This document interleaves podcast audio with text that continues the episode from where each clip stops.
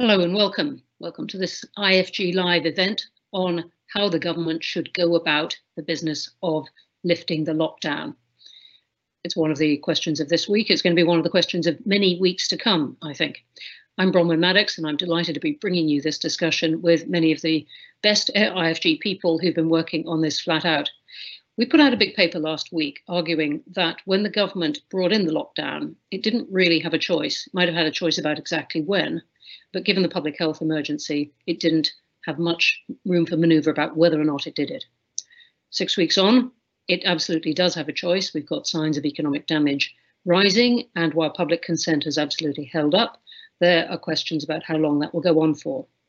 So these are all the questions we're going to discuss about how the government actually should go about making that decision to raise the lockdown. And it is, of course, what the government is discussing at the moment. It's going to bring its plans to us at the end of the week, the end of the week at the moment being Sunday, it seems. So with me to discuss this, I've got Alex Thomas, who's Programme Director of our work on the civil service, uh, Dr. Gemma Tetlow, who's our chief economist, who's one of the main authors of that report I referred to last week. Giles Wilkes is one of our senior fellows, author of another report we put out last week about the support for businesses and what the government should do, how it should think about that. And Dr. Catherine Haddon, who is our senior fellow looking at all kinds of constitutional things, and in this case, particularly on the question of government communications, parliamentary and public consent for all that well, lots to talk about, and I know a lot of you are sending in your questions already, which I can see coming. So thanks for that. Do keep them coming. Gemma, let's start with you. I really want to um, go to this question that we were ad addressing last week in the report, and perhaps you can just give us an outline of what the arguments were then. Thank you, Bronwen. Well, as you said, back in late March, the government didn't really face any meaningful trade-off between shutting down the economy and all our normal day-to-day -day life in order to control the spread of coronavirus and wider considerations about other objectives that the government might have, such as maintaining our incomes and well-being.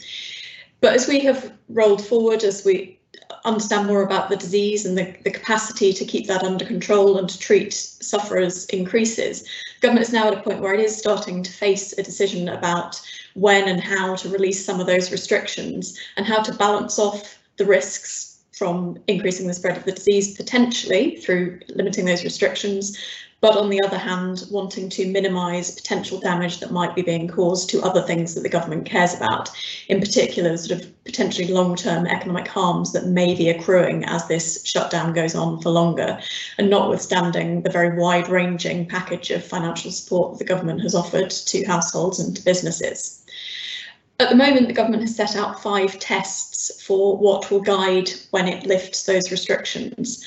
Those five tests focus exclusively on limiting the spread of the disease and limiting the deaths from coronavirus. To the extent that the government clearly doesn't care solely about minimising deaths from coronavirus, and it clearly doesn't, given that they are talking about trying to ease some of these restrictions already, the government those five tests do not provide a clear enough guide to what is actually going to shape the government's strategy to exiting the lockdown. And they therefore need to be much clearer about what their objectives are and how they will trade off considerations that may pull against each other. So the need to limit the spread of the disease and try and stop the NHS being overwhelmed potentially by a second peak on the one hand, and other objectives that the government may care about that may be being harmed by maintaining the lockdown on the other hand. And in particular, that's things like the long-term harm to the economy that may be building up but also potentially harms to people suffering from other conditions as the NHS's capacity is focused has been focused so heavily on treating coronavirus rather than other things. So that's the trade-offs that the government's going to be facing over the next few weeks. One of the points we, or big point we made in the paper was that there can be no grand plan for this exit strategy. The government will not be able to stand up next Sunday and set out its grand plan for coming out of this. And that is because there are so many unknowns around this. We don't know everything there is to know about the disease. We don't know how it might, how the spread might pick up again as we start to ease restrictions. That's also partly because we don't know how people are going to respond. Will people continue to maintain high standards of personal hygiene and maintain social distancing even once they are allowed back out into some of those public places, or will they not? That will matter. We also don't know exactly how the economy is being harmed by the continuing lockdown, or indeed how the economy will start to respond as those restrictions are eased. For example, do people come out of this with lots of money that they've inadvertently saved up and want to go back and spend it? And so the demand will be there as businesses start to reopen. Or do we see something more like what appears to have happened in China as they've eased restrictions which is actually that people continue to be quite nervous and the demand for the businesses that are trying to reopen just isn't there? And how does that shape the way that the government needs to approach the economic support that sustaining that and perhaps adapting it as we try and reopen the economy. There's a huge amount of uncertainty about all of these, and that means the government is going to need to take small steps. It's going to need to look at the evidence as it starts to emerge, both from the UK but also from other countries as they, in some cases, move ahead of us down this path, and iterate its approach, gathering in all of that evidence as it can. And so that those were a couple of the big points we were making in the paper this week, or last week, rather. Yeah. Uh, it still feels like this week. Uh, Gemma, thanks for that fantastically clear um, uh, overview of it all. Let me just uh, dig into one of those points. You mentioned the five tests that the government has, and one of your arguments was, um, look, the, these aren't adequate because they're so much focused on public health. They don't really give you a guide to these trade-offs. Is that right? That's exactly right. I mean, if you took them at face value, and particularly the fifth test, which talks about avoiding the risk that there would be a second spike that could overwhelm the NHS, in a sense, until we have a vaccine for this disease that works, there is always going to be a risk that there would be a second spike in this disease. So if you took those tests at face value, you would never re release any of these restrictions. Since the government clearly is thinking about trying to ease the restrictions, they're not a good enough guide of what is actually going to shape their decisions and how they're going to trade these things off.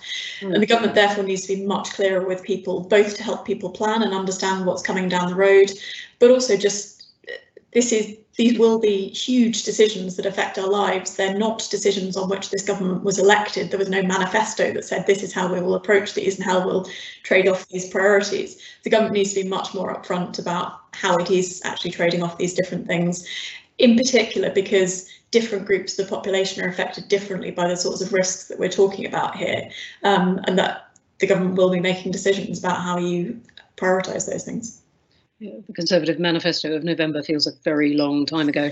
Uh, Alex, let's come on to your, your part of the world uh, and looking particularly at the civil service and the government actually goes about making this kind of decision. How officials and ministers work together to to begin doing that.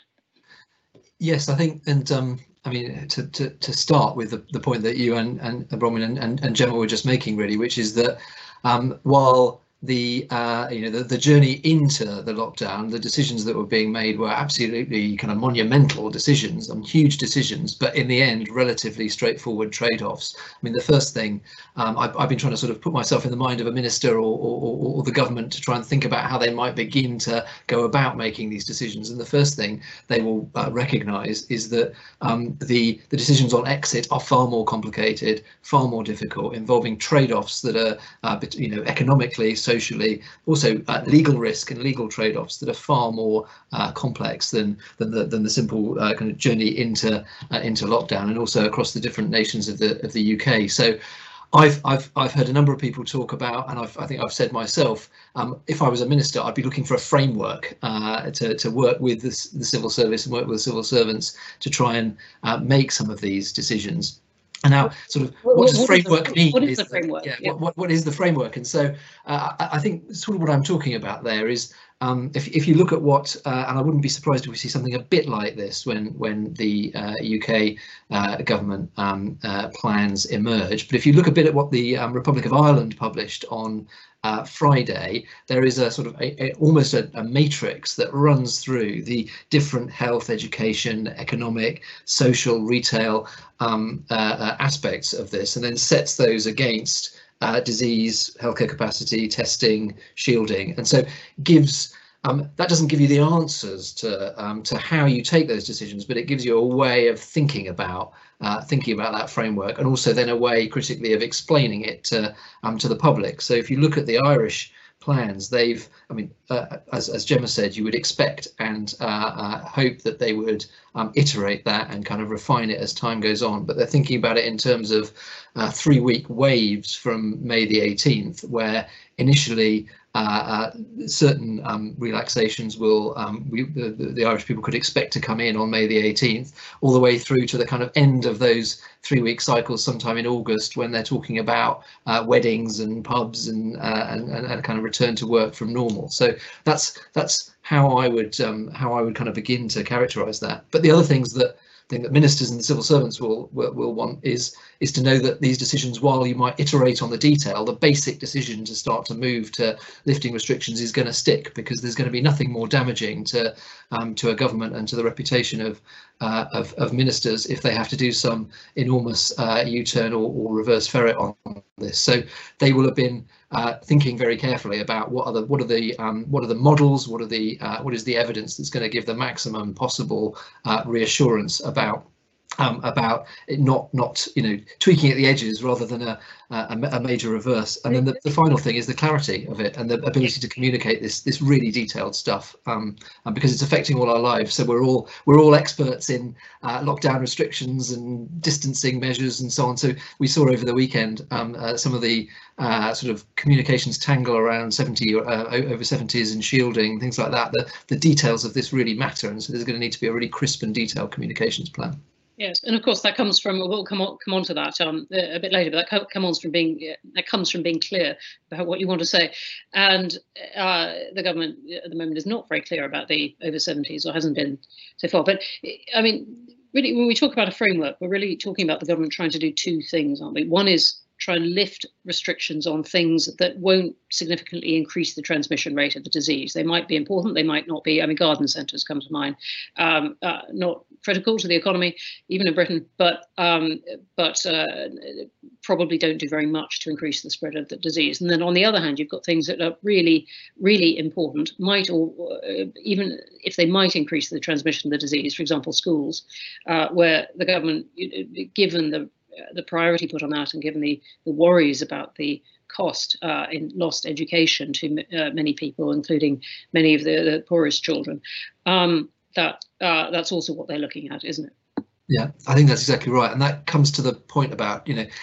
we and others have made a lot of the uh, uh, the um, sort of limitations of a government saying that it's going to be guided by the science and guided by the uh, evidence um, in in the end, you can you know we we we probably know enough already uh, about the uh, at least the significance of the impact of shutting schools uh, and uh, enough about some of the transmission risk. But no scientist, no um, uh, no boffin can uh, uh, can can make that decision about where that trade-off point is between um, between uh, getting uh, getting kids back to school and therefore getting more people back to um, to work uh, and the and, and the disease risk and that's going to go to the iteration point but it speaks to the importance of these massive judgment calls that ministers are going to be making.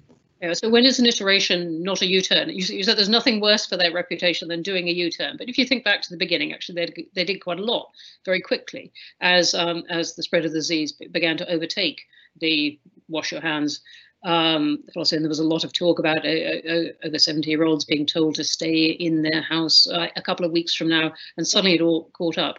I mean, is, is fear of failure really such a, should it be such a deterrent for ministers at this point when, as you say, they're going to have to experiment quite a lot with this?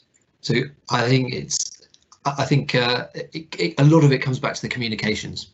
So if you're communicating a direction of travel and um, uh, uh, uh, the you know the, the, fundamental decisions and, and the way you want people to behave um, the you need to maintain the public's confidence in that. And so if the uh, sort of if the uh, if the iterations mount up sufficiently so that the public starts to lose its confidence in the decisions that are being made by ministers, then that's a then that's a problem. But it also goes to the original framing of it, which is that you, you don't want to say this is the plan, as Gemma was saying, this is the plan now and forever, mm. and must um uh, you know and must must always be the plan. But I do think, for example, if the government said in three weeks time we're going to reopen schools and then three weeks after that they said oh we got that wrong we're going to have to shut schools um, that is and it doesn't quite work with the timing of summer holidays but um, but that, that's that's a, that's a u-turn yes. yeah that is a that is a, a, a significant credibility uh, damaging and destroying problem for a government mm. Um, so, okay, we've got at least part of the communication strategy we can offer them, which is this is an amendment, this is an adjustment, not a U-turn. Um, but your point about schools is a very good example. Giles, let's come to your area, and you've been writing a lot for us, and thank you for that, uh, on the, the business bailout decisions, which are incredibly complicated. What is the state of your thinking on this? Well, I think we are about to um, enter the much more difficult period for the Treasury in a way that's rather similar to the talk about health measures.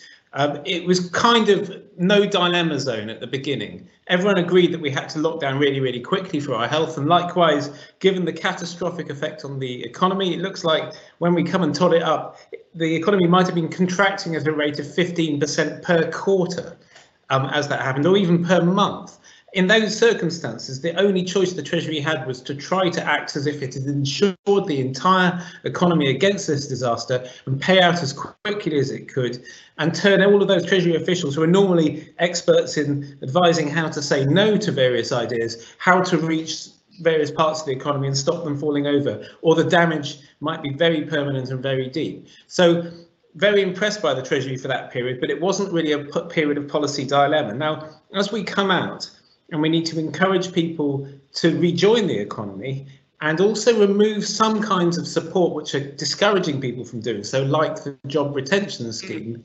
The dilemmas really become quite extreme, particularly as when it was a very short, um, when it was expected to be a very short recession, you could go along with the assumption that the economy that comes out is the kind of the one that you want to be going in and um, so you can say, look, we're not assuming any structural adjustment. We don't want any companies falling over. We want the people to be in the same jobs as they were going into this.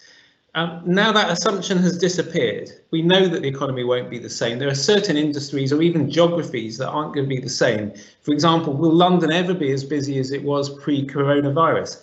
And as a result, we need some economic restructuring, which means the tougher side of the Treasury comes into play, the one that says we don't want to spend money in this way or that way because it's keeping the existing structure going, which is exactly the opposite to what they were feeling at, at the beginning of March. So how they transition is going to be very difficult and it's going to involve quite a lot of those tools they picked up around no deal planning when they were trying to develop ways of finding out where the economy was going to suffer and responding to it. They might need it now in order to be able to make the correct decisions there. And otherwise, they need to rely on the market. The market, the normal people putting their money at risk in ventures or saying, sorry, I don't want to lend money here because we don't think you've got a future. It's a lot of those decisions that we're going to need to rely on as the economy changes over the next few months. So much tougher times for Mr. Sunak, I think. And, and much tougher politically, because that means pulling back government guarantees of, of things. Um, and really, as you said, relying on the market, and the market will say no to some of those businesses wanting support. Absolutely. I mean, the politics of bailouts is normally really difficult because the people who are going to lose their job if you don't help them, they, they're the ones who will be marching down Whitehall. You can interview those people in the media. The people who lose out from bailing out companies are the competitors who stay quiet or the taxpayer who doesn't know it's happening. That's going to happen in reverse as all sorts of companies or interests like university sector, for example, say, why didn't you help me? So the politics is very, very awkward around that time and mistakes will be made. And you, you and Alex are both right. The public has shown real patience for a government changing course. But during this phase, it won't be so easy. Um, during this phase, people won't say, well, fair enough, we, we, you know, people make mistakes. I don't think they're going to be so generous in future. Yeah. There's an old saying in your line of work, isn't there? That governments are bad at picking winners, but losers are very good at picking governments. That's, um, yes, an excellent one that Lord Mandelson likes to repeat and should yeah. never be forgotten. Yes. Uh, but, um, the government doesn't want to end up supporting just just the weakest ones, as the other ones find their own ways of uh, yes. going. Particularly as we went into this um, crisis with a real productivity problem. If there was anything that we needed, it was an economy that was kind of subject to harsher forces that kind of encourages us to do the things we're really, really good at. The last thing we can be doing is supporting activities that don't have a future. But no Treasury Minister has ever become popular saying that sort of thing. Yeah, and, and and just briefly, you and I and Gemma have have all um, asserted this point that we make in our paper that uh, we felt the government had no real choice at the beginning. Would you extend that to economic terms as well? That even in just pure economic terms, if you like, um, it may have been the best thing to do it was definitely the best thing to do in that what would have happened at the very beginning for maybe at least a month as the stock markets were collapsing at near record pace the decisions were totally heedless. They were carting out the healthy as well as the uh, the unhealthy if you like. That period has to come to a close at some point but if they hadn't come in and rescued all sorts of really valuable capital in the economy would have been destroyed. They did absolutely have to make that decision but the, the, the, because the banking system is quite healthy compared to where it was 12 years ago, mm. you it began to reassert itself, and so to a certain degree, that period was always going to be very temporary. Yeah, Gemma, would you agree? Sorry. Um, yes, I would agree. I mean, I, th I think Giles's point is absolutely right that there was a temporary period where everything had to shut down and we needed to keep everything on ice as a sort of first approximation to where we wanted to get back to. But as time goes on and as we start to want the economy to open back up again, they are going to need to adjust economic policies for that reason. And as Giles says, that will have to happen to an even greater degree if in fact we don't necessarily think that every business that was viable in February is going to be viable next February. Kath, let's come to your perspective because you look right across uh, all of this. And um, one of the things that you've been commenting on quite a lot is the communications and government communications in this. Let's start with that. Well, how would you give us an account of government communication so far?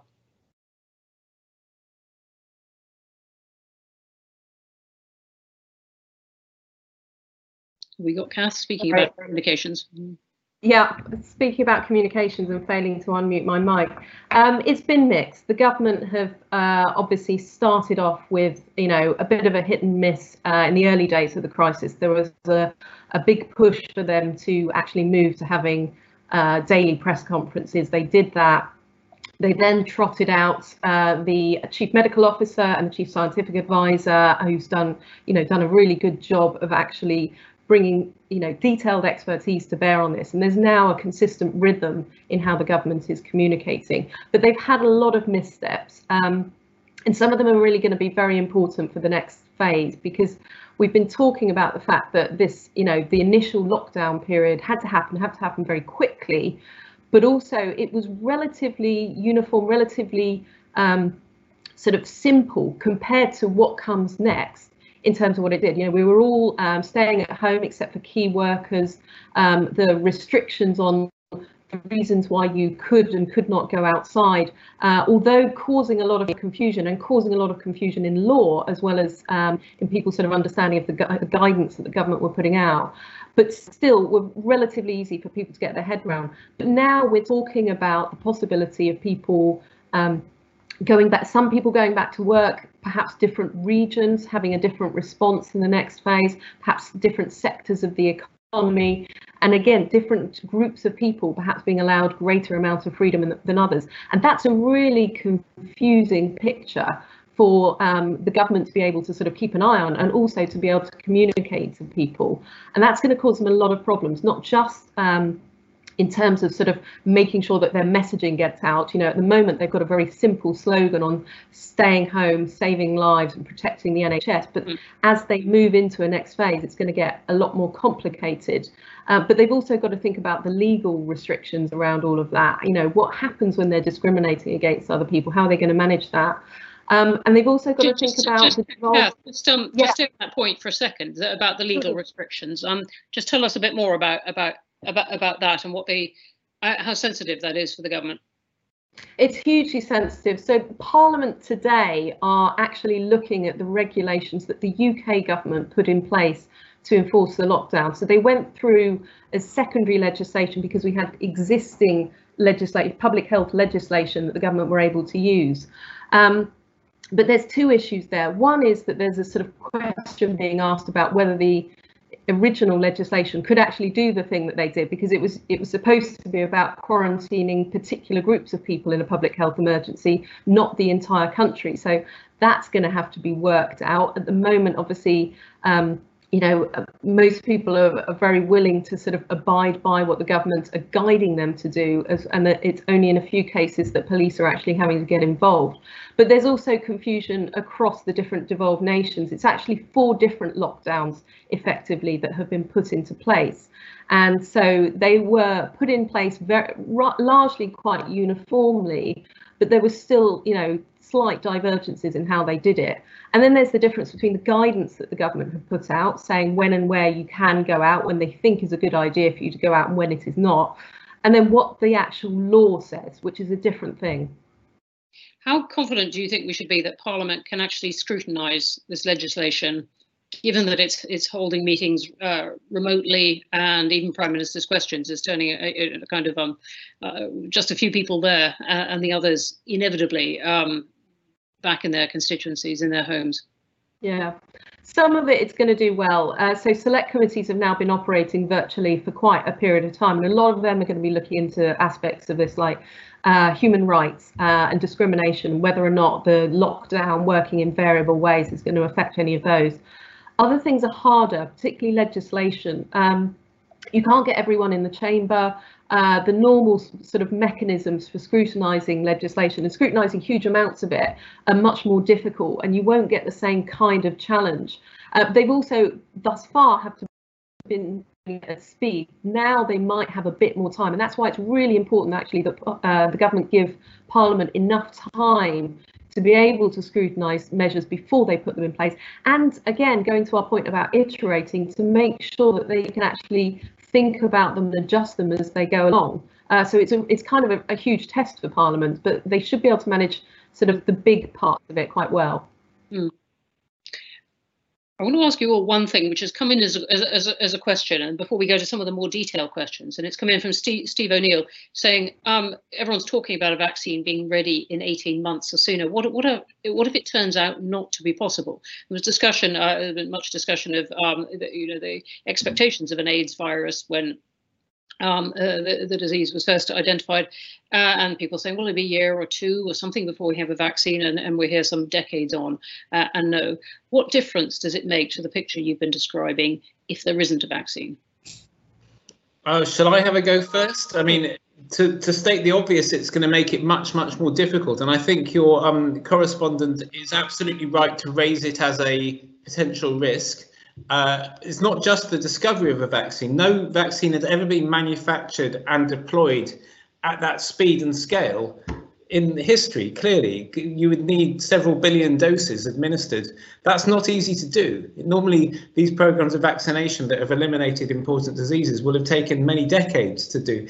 And, um, you know, how do you make sure that it's safe or reliable? Uh, the testing is being accelerated beyond, but what's the risks of, you know, a bad batch and people thinking they're cured and they're not? So it's, it's, a, it's a significant risk. And the popular view is that you need an incredibly good testing and tracing methodology to handle the alternative, which is that it's always out there at a level that could threaten a lot of the population. And we're nowhere near the, the, the infrastructure and the trained staff in order to do that. Yeah. It, it uh, Alex, I wanted to ask you something in particular. You, you were quite involved as a civil servant with uh, some of the, the Brexit planning, and civil servants at that point were having to plan for you know, several versions of the future at the same time. Do you think, in a way, the government has to plan at this point for a, a future with a vaccine and one without, where there isn't a snapping back to uh, normal life as it was? So I um it's really interesting, and I uh, the, the, the the parallels, sort of the, the divergences and the similarities with uh, No Deal planning are, are, are, endlessly fascinating. I think, um, in in a funny sort of way, this is um, uh, a bit easier in terms of scenarios. It's harder in terms of scale and logistics and the impact on people's lives. But I don't think and I would be surprised if the government was now planning for a kind of post-corona world. Um, uh, in you know in in the medium term, by which I mean a year, two years, possibly even a bit longer than that. Um, you're anticipating a world in which government and society needs to operate living with the coronavirus uh, and dealing with it. So I don't think, um, other than scaling up the research programs and kind of anticipating a future of and doing everything possible to support um, uh, those uh, that vaccination work that's happening in the in the UK and collaborating internationally, I think the government should, um, for the moment, can quite clearly have in mind how do we adapt our society for living with this virus. And that has certain consequences. And we've seen in some of the you know some of the briefing that's come out let's see what the government says about the exit strategy. But they're thinking about uh, advice on reconfiguring uh, offices, uh, on public transport, on on so on. So this doesn't feel um, this doesn't feel quite as different in terms of putting those different scenarios and those different um, goggles on in, in in in that sense.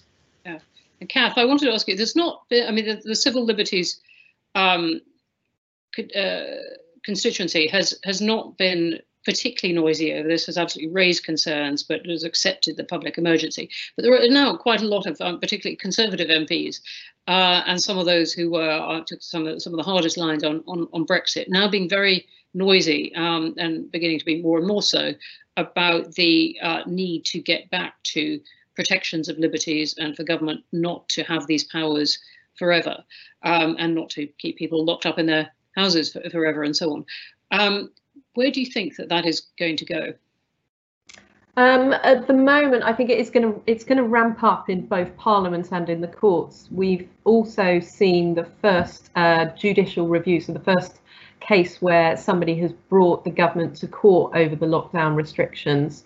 Um, you're going to see more of those, particularly as you move into a new phase where there is a more variated res uh, response. Um, I mean, one of the big debates that's happened over the weekend has been whether or not the uh, those over 70 are actually mandated to stay in lockdown or whether it's just government guidance. And uh, you know, the health secretary yeah. putting out one line, but the regulations on the government's website say something different. Um, so you're going to start to get into all sorts of cases like that where people start sort of pushing back um, about it as a form of um, discrimination. And the other side of it is we're talking about contact uh, tracing and testing as one way, in the absence of a vaccine, that the government can try and get us back to some kind of normal life.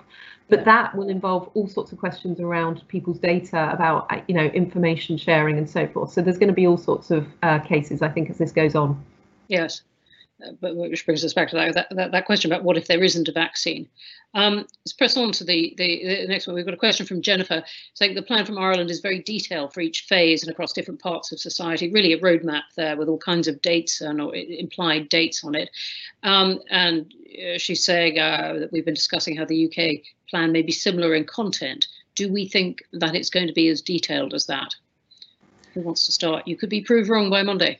Shall, shall I have a go given I raised Ireland and then everyone else can uh, uh, can uh, disagree with me? I, I think um, uh, I think it, it, it, will be similar in that it deals with the same issues um, it, inevitably. Um, we don't know obviously what what's going to be in the government's plan, although I wouldn't be surprised if um, this this this this really is a hostage to fortune, but if it sort of surprises us on the on the detail side, if you like, some of the briefing that's come out um, uh, in the Financial Times and the other reports uh, last night and this morning do seem to suggest that they're getting into some quite granular discussions with the trade unions, with employers um, about um, about the detail of how offices and, and, and public transport, as I said, will work. So I'm I'm not sure I'm not sure there'll be as much of a kind of you know rhythm and phasing though though mm. though we'll see but i i do think there'll need to be enough meat into it into it to kind of give us a clear direction and uh, and to get into some of the specifics so so we'll see but it will it will be trading off the same things um the, the really interesting thing about the ireland plan is that kind of three week waves of um, uh, of, of, of um, opening up, if you like. The extent to which that, going back to our iteration versus U-turn point, the extent to which that survives reality will be really, um, really interesting to see. Is this proportionately much easier for a government to handle if there are fewer people? Smaller Ireland being a smaller country, I, yeah. I, I, suppose it's the it's it's the concentration. The thing that seems hardest to me is the concentration in very large cities. So London is an enormous challenge here. So it, it's the it's the density rather than the rather than the size. Although I suppose the complexity of the economy and um, uh, and the society more generally does play into that. Mm. Giles and Gemma, what do you think about this this business, which has come up in, in a few questions we've we've got about um, letting, treating different parts of the country differently from others? I think it's something the government clearly have to think about, given that different parts of the country have been differently affected. And as Alex just said, the very different challenges that you have in very densely populated urban areas versus the extent to which you may be able to ease restrictions on much less densely populated areas where perhaps people drive to work rather than being reliant on public transport and those sorts of things. So I think it has to be on the government's agenda to think about that.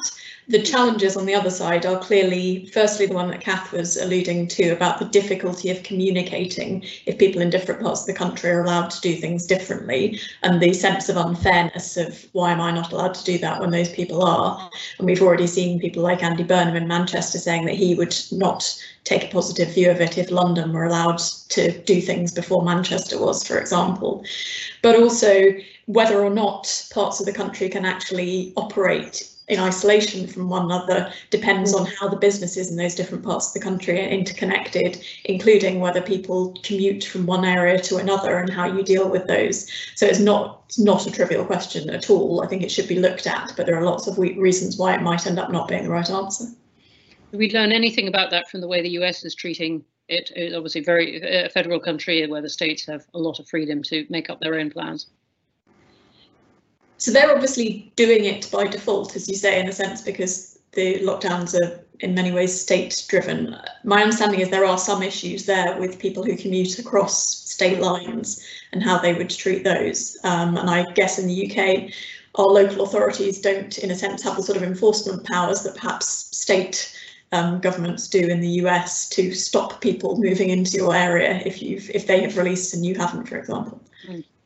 Which brings me neatly to a question from Martin Wheatley, who's uh, an associate of the IFG.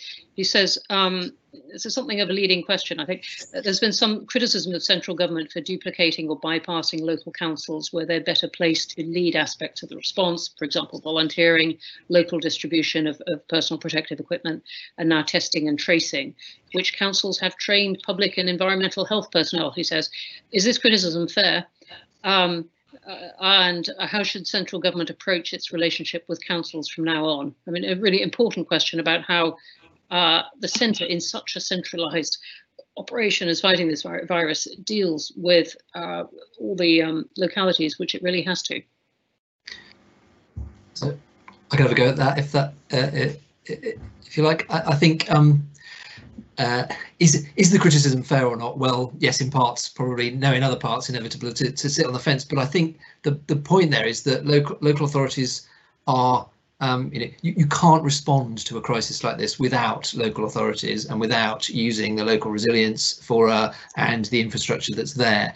There's a there's an obvious but important point about, about how um, local authorities have, for decades actually, but particularly over the last 10 years or so, really struggled with funding and have been uh, at the front line of the um, of, of the cuts. Um, generally, I think local authorities will try to maintain their um, civil resilience um, uh, uh, infrastructure as, uh, as best they can, but it would be very surprising if that hadn't been um, a victim of, uh, of, of the last um, uh, kind of tight tight budgetary years.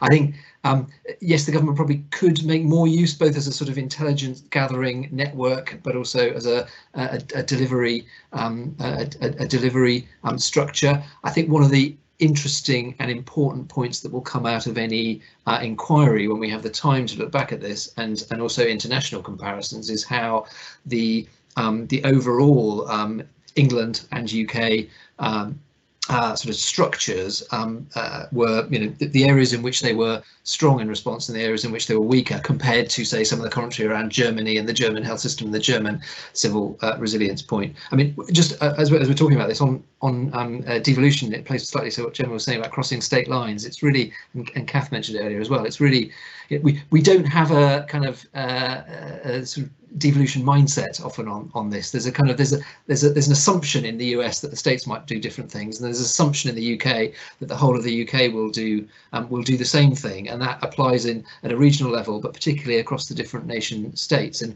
one of the things we kind of as a uh, sort of politically and culturally probably need to get better at is recognizing that there'll be differentiation between um, between the, the nations of the, of the UK, particularly as we get into the exit strategy. And quick plug for colleagues, uh, the, there's a report coming out soon uh, on, on that.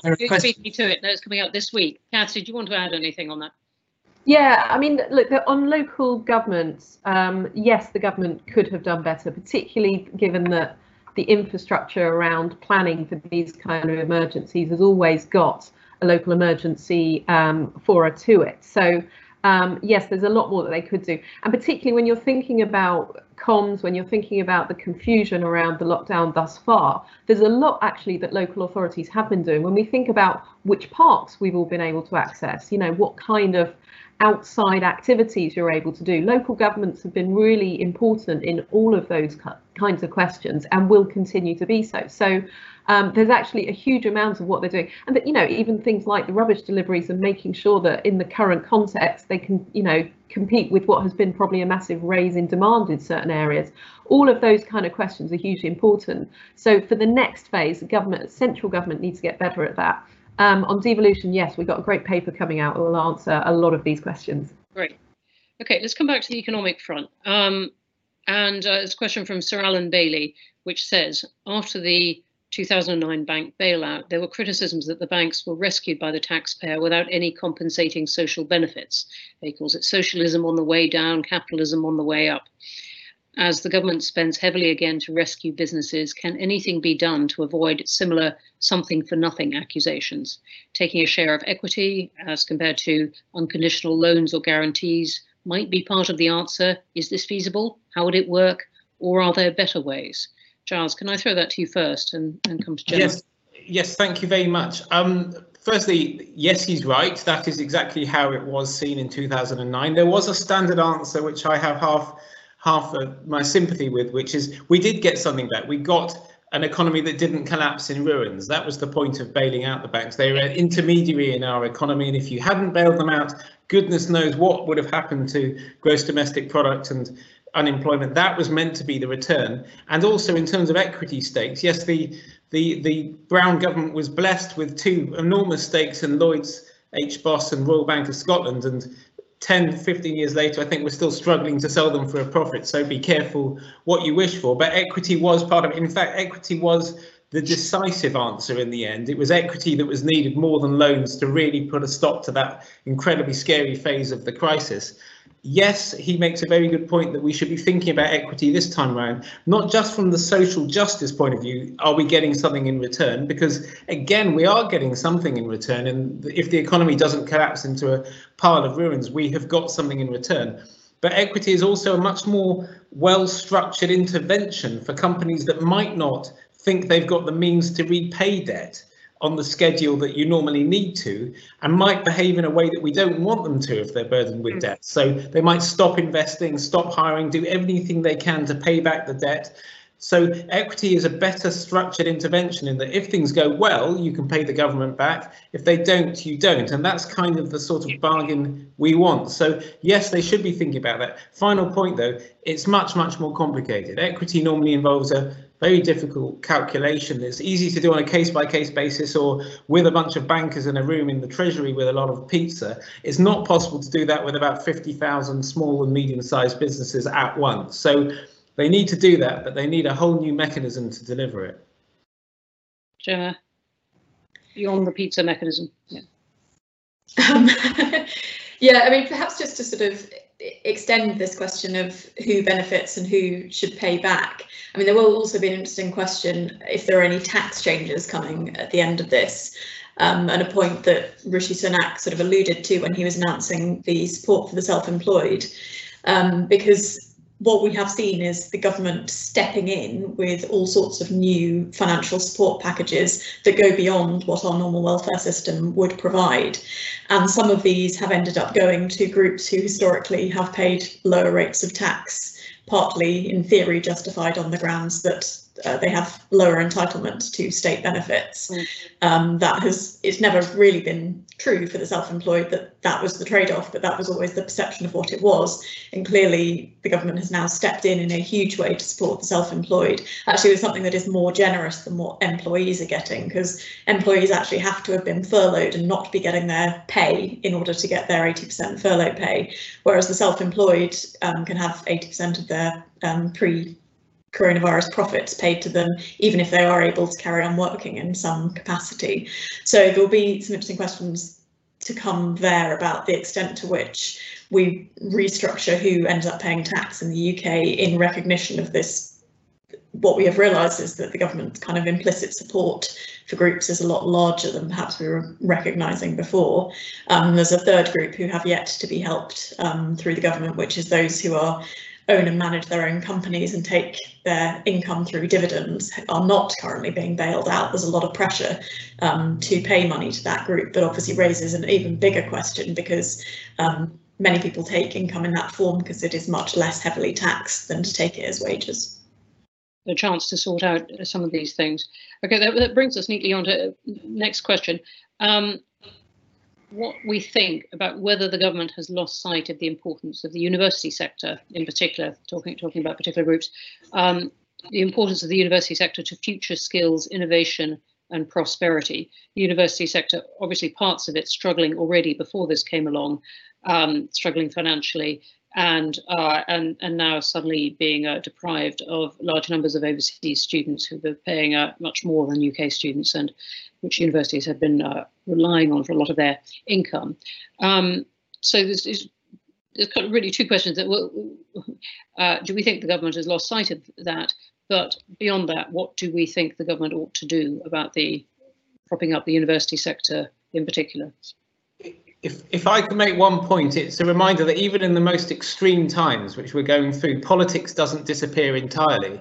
And this was a government that already had a political agenda towards universities and education in the round. Um, as, for example, in its manifesto, the Augar report, which looks very critically at how we're currently funding universities and the balance between further education and higher education, uh, that was a, an important agenda for the government to look at this again. So when the crisis comes along and the sector says, hold it, man, we've got a problem, the government isn't entirely forgetting that it also has another agenda, which is the reform of higher education.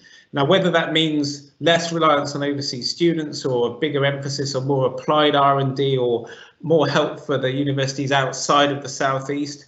All of these are really important agendas, and it doesn't sound like they've forgotten them.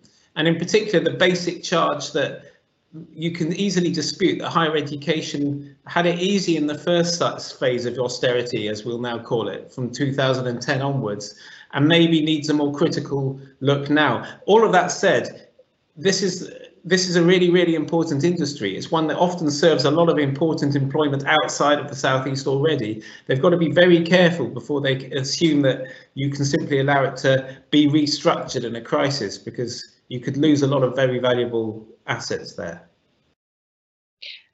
Yes, cool. I've, um, I've got two really on on um, workplace issues. Let me take them together. One from Stefan Cherniavsky, who is saying that um, what about sectoral variation in, in how the, the, the government treats um, businesses. He says it's far easier to be trivial to operate safely as a window cleaner than providing a close personal service such as a hairdresser. And are we going to end up with a multi-speed economy? And then another one on the same, well, parallel lines, if you like, saying how should the government approach the enforcement of basic safety measures in workspaces by employers? Should companies retain large uh, amounts of discretion when determining what's safe for their employees, or should the government impose certain minimum requirements? Shall I take the first of those? Um, we already do have sectoral variation in the sense that supermarkets are still open, pharmacies are still open, um, so the way forward probably does involve some sectoral variation as well, but that's likely to kind of come on two margins. The first margin will be exactly as the question kind of outlined, which are the businesses in which there is least risk of spreading coronavirus if you allow those businesses to operate.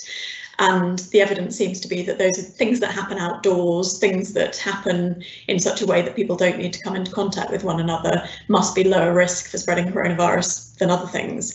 But the other reason government might want to think about a sectoral approach would actually be trying to minimise the long-term economic harms that are storing up.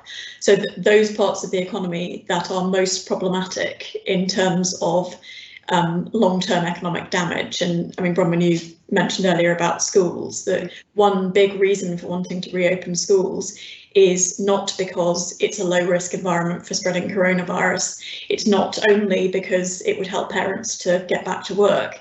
It's because actually school is valuable to children for their future prospects and it's particularly valuable to the most disadvantaged children. So even if there were a risk of spreading coronavirus by opening schools, there may be strong reasons on the other hand why you would want to try and prioritise that as one of the things you open up first. And how specific should gov the government be about whether you can run a canteen, how far you should sit from your colleague, that kind of thing? Um, I guess there are sort of three three margins. What they can regulate these things. Um, and then there's a question about the degree of enforcement, and there's there's clearly going to be a limit to the government's capacity to actually enforce this. They cannot be going around to every business checking that people are doing that. The other thing they could do if um, regulation isn't enough or if businesses face high costs from complying with those regulations would actually be to make uh, grants or tax cuts available to help businesses to finance the sort of adjustments that they're asking them to do and to encourage them to do those. And the other so you've actually, sorry, go on. Sorry, I was going to say the other, the other point on that, uh, uh, I think, is the it's there will need to be some sort of you know minimum standard for these things to ensure public confidence because uh, there's there's going to need to be some sort of standardization I think about how similar types of businesses operate even if it's you know not really enforced or if there's kind of variation at the margins because otherwise um, how can the government say it's safe for people to go back to work how can they kind of give people that that assurance is. On the um, on the sector versus uh, uh, regional thing, I would defer to uh, Gemma and uh, Giles definitely, but I, I think some sort of sectoral um, differentiation is more likely than regional or geographical differentiation for the for the reasons that, that Gemma said, but also it's it is easier to communicate and, and, and explain that. I suppose there was some difference in terms of London and major cities and the, and the density of populations there, but sectoral sectoral approaches seems far kind of far um, cl clearer and cleaner and um, potentially more beneficial to me. Well, thanks for that. And in both your answer and Gemma's, there is an answer to the question from Professor Andrew Gray, who's the Emeritus Professor of Public Management at Durham University, talking about the balance between command and incentives and some appeals to behavioural unity, he calls them communion. Uh, and I, I, think you've ended up in the same space that his question seems to be suggesting, which is uh, a, a, quite high degree of uh, need for appeals to people to um, be sensible um, but not being able to enforce all that. Let's just come to the, the, the last question um, from Eve Alcock. Um, it's the last we've got time for, I think, on how the government might consider and mitigate against um, the impact on equality and diversity um, or inequality and diversity uh, of its decisions and how they might seek to take that into uh, account. That's a question which potentially very wide ranging uh, but also uh, she ends up with saying, but how should they how should they do this in their planning? How to deal with inequality through their planning of um, exiting the lockdown. I think. Um, I think it means how, or how, at least how to make sure that their planning doesn't exacerbate inequality. And we've had quite a lot of discussion already about how some of the most vulnerable in society are going to be disproportionately hit, particularly if they haven't got secure jobs or uh, yeah. aren't at school or so on. Can I first give the, uh, can I give a Treasury answer, which is we need to be fully aware of it. We need to calculate it. We need to understand it. But the place to address inequality is later through the tax system and so forth. So we don't want to say, look, we wouldn't want to open this sector normally because it's dangerous health-wise, or it is, but we, because it really matters for inequality, we're going to anyway. I still think the health matters will predominate there, but. Giles, can I just can I just ask you on that? Aren't schools exactly that uh, a case of that that um, that people are saying, you know, particularly schools, uh, children from um, you know poorer or chaotic families are uh, really going to lose um, months, if not a year, of education on this and find it very hard. To, and um, at some point, almost regardless of of the health uh, implications, we need to reopen the schools for those those children's sake. Isn't isn't that kind of argument developing?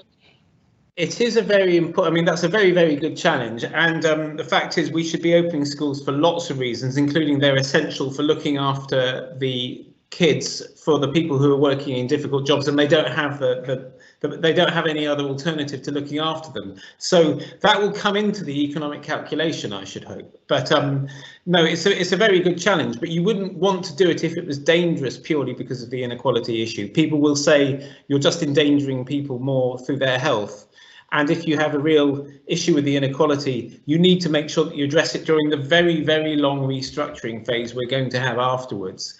I'm, I'm just concerned that if we're making the wrong decisions at this point right now, for a month or two, can have really long-term effects that will will outweigh anything you're trying to do there. So do understand the inequality effects you have and address them massively during the very big phase that follows. But I'll be very interested to hear what Alex and Gemma think, and Kath.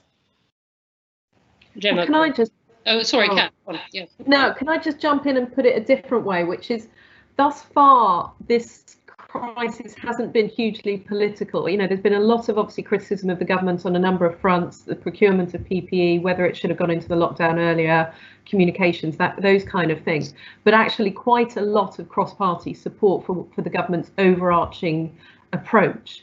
Um, as we go into a longer term kind of uh, lockdown of a different kind.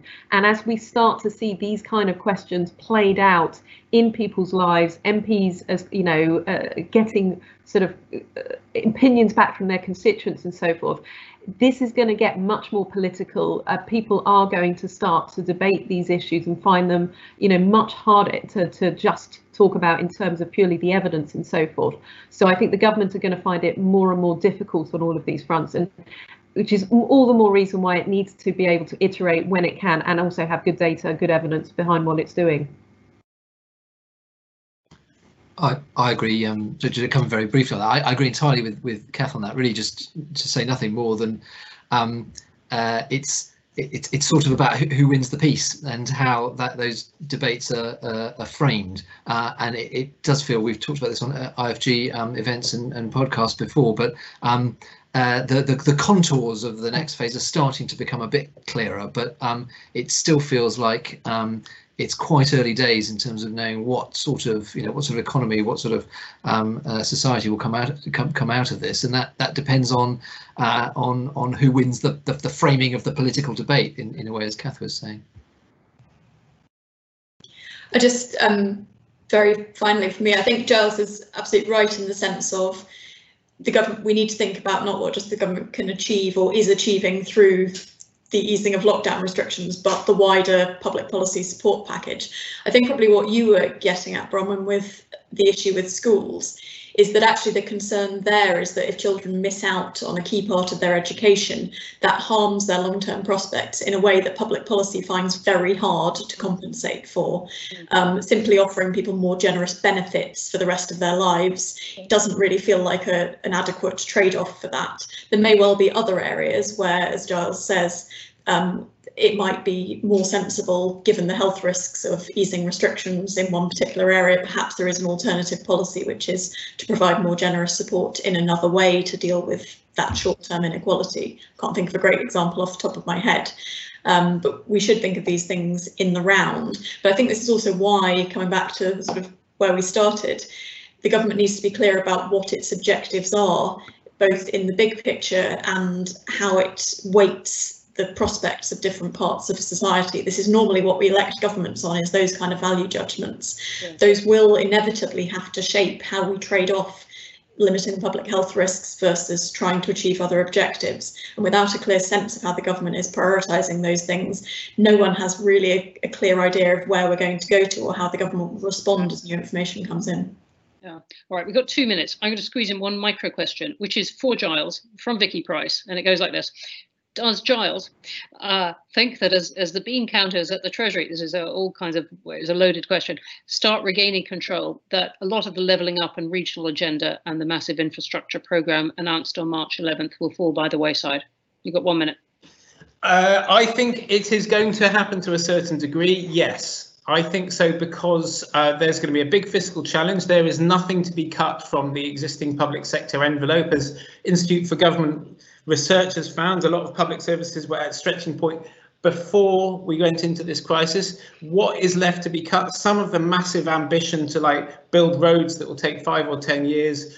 I, I think maybe research and development is going to come a little under pressure. That was one of the levelling up tools, because this is again money that takes a long time to get out. So yes, I think it will come under pressure simply for fiscal reasons, but also the sheer dominance of the coronavirus recession is going to take so much longer to come through, and the mm. Treasury's preeminence as your questioner seems to imply, will have returned a little bit, partly because they've played a really good game. They've done really well, and people are going to be looking for them, looking at them and saying, you know what works, tell us what to do. And the Treasury's unsentimental maths doesn't always deal well with manifesto commitments.